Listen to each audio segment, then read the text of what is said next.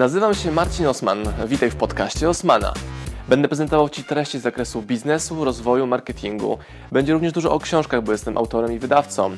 Celem mojego podcastu jest to, żebyś zdobywał praktyczną wiedzę. A zatem słuchaj i działaj. Marcin Osman.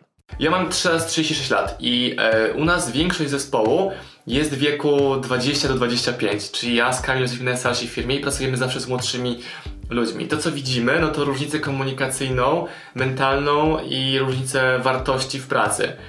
E, więc to, plus to, że oni w zupełnie inny sposób konsumują komunikaty i ktoś inny jest dla nich autorytetem. Czyli dla nich autorytetem jest ktoś, kto ma konto na TikToku, a często widzę, że ludzie w moim wieku i starsi w ogóle nie mają pojęcia, jak funkcjonuje takie coś jak TikTok, Facebook, czy te strefy internetu, które dopiero kształtują społeczność. Czyli na przykład jeżeli ktoś, jeżeli twój syn, córka będzie przyjmowała twoją firmę za 10-15 lat, to oni się będą wywodzić e, ze świata internetu, którego ty prawdopodobnie w ogóle nie znasz. I ich będzie interesowało to, co myślą o nich e, influencerzy z takich platform jak TikTok, bardzo młodych platform. Jak oni będą myśleć o rozwoju biznesu, to będą mieli zupełnie inną wizję niż ty. Czyli na przykład e, twój syn będzie, nie wiem, masz syna czy córkę? Dwie córki, super. Że twoje córy może będą myślały w kategoriach tego, dobra, trzeba zrobić deala z influencerem, który na TikToku ma milion odsłon na odcinek, a ty powiesz, co to w ogóle jest, nie? A ten influencer jest starszy od niej o 3 lata, ale ma ogromne zasięgi, to on będzie dyktował za 5, 10, 15 lat to na przykład jaki ona będzie chciała kupić dom, albo jakiś samochód, albo jaki kredyt wziąć. Nie jaką torebkę sobie kupić, czy jakiego batonika w sklepie, ale to jest coś, czego widzę, że ludzie starsi nie rozumieją, jak ogromny wpływ ma to, yy, jak duży autorytet ma młody influencer o ogromnych zasięgach na niepozornej komórce, na takim programie jak TikTok, czy Facebook, czy Instagram. No to jedna kwestia to jest transfer wartości na kolejne pokolenie, a druga to jest edukowanie samego siebie tym, jak to nowe pokolenie w ogóle funkcjonuje. I mówimy o korzystaniu z usług influencera na promocji firmy, ale również można budować siebie, czy, czy, dziecko, czy siebie jako influencera w tym kanale. Czyli u nas to działa w ten sposób, że ja mam swoje zasięgi, jestem influencerem w mojej kategorii. Ja również korzystam z influencerów, e, którzy mają swoje społeczności na zasadzie partners, w jakiejś przyjaźni, wymiany barterów i, i biznesu. I nie jestem zależny od jednego medium, a to zobaczyłem często widzę, że jest zbyt duża waga przywiązywana do czyjejś społeczności, czegoś wpływu versus budowanie własnych narzędzi. Czyli ja bym chciał, żeby moja córka e, potrafiła uporać się e, z, jakby z ciężarem, jakim jest bycie influencerem, czy ludzie na nią patrzą, żeby potrafiła tym sterować, kierować, żeby była kreatorem, a nie takim biernym od, odbiorcą tych, tych reklam czy wpływu internetu na nią. Więc to będzie mój cel jako ojca skupiania się na wyedukowaniu jej e, w tym, hej dziecko, zobacz co cię czeka, jak duża to jest odpowiedzialność i naucz się tym sterować i zobacz, że jest to mechanizm, ekosystem, którego będziesz albo ofiarą, albo drapieżnikiem w uproszczeniu. Czyli co ja jako rodzic mogę zrobić, że ona to rozumiała? Muszę znać język i to, w jaki sposób ona te media będzie zaraz oglądać. E, ja jestem też ojcem, który widzi, jak dziecko moje ogląda bajkę Lucky, to takie koniki biegające, bajka o koniach i dziewczynkach że ja jako ojciec chcę kupić jej wszystko, co w tej bajce tylko ona widzi. Maskotkę.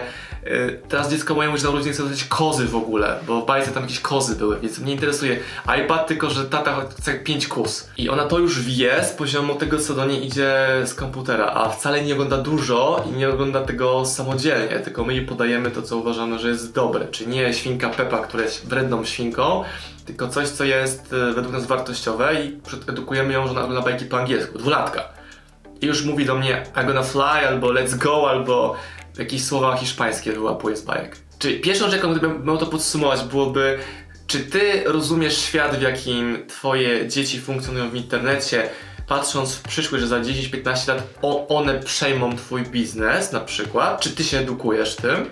A drugie, jak je przygotować na to, żeby potrafiły sterować przekazem, a nie być biednym yy, odbiorcą tego, co ludzie wokół niej w internecie będą próbowali do głowy wsadzić. To podam Ci inny przykład, który zmienił całkowicie moje życie, jeśli chodzi o patrzenie na te młode media.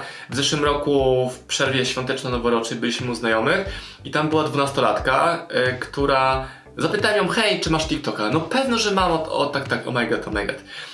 Tak, ja wtedy na TikToku miałem 2, 3, 4 filmy. Ja mówię, też mam konto na TikToku. Wow, naprawdę pokaż jak się nazywasz. I mieliśmy 15 minut rozmowy, no do koleżanki dzwoni, zobacz, u nas pan Marcin, który ma też TikToka, wtedy miałem 3-4 filmy. I to pokazało mi, jak ogromną moc ma to, że ja jestem dla niej partnerem, autorytetem, bo sam używam tego TikToka. W przeciwieństwie do jej rodziców, którzy totalnie nie, nie, nie wiedzą, co to w ogóle jest. I jak zrozumiałem, jak duże przywiązanie tej 12-13-latki jest do TikToka, zacząłem aktywnie tworzyć treści i dokładnie rok później, czyli teraz, na moim TikToku jest kilkaset filmów i kilka milionów odsłon moich materiałów. I teraz, jeżeli ja idę na spotkanie rodzinne, gdzie są dzieciaki i zagaduję macie TikToka, bo widzę, że siedzą w komórce, albo widzę jakieś gesty taneczne, które robią i mówię, że ja mam konto, jestem bohaterem wszechświata. Bo ja mówię ich językiem i to mnie znacznie zbliża do nich w sposobie rozumienia świata. Czyli gdybyś ty miał właśnie robić sukcesję na dzieci, no to zwiększysz swoje szanse bycia autorytetem dla nich w zakresie technologii i nowego świata, jeśli będziesz sam użytkownikiem i aktywnym twórcą. Ale ty nie musisz na TikToku tańczyć, na TikToku możesz e, e, edukować. Czyli kwestia znalezienia własnej formy przekazu. I jako ciekawostkę ci podam, będziesz analizował sobie, na czym ten TikTok tam zarabia. Dzieciaki, które tańczą i tam nie ma żadnej reklamy, nic a nic.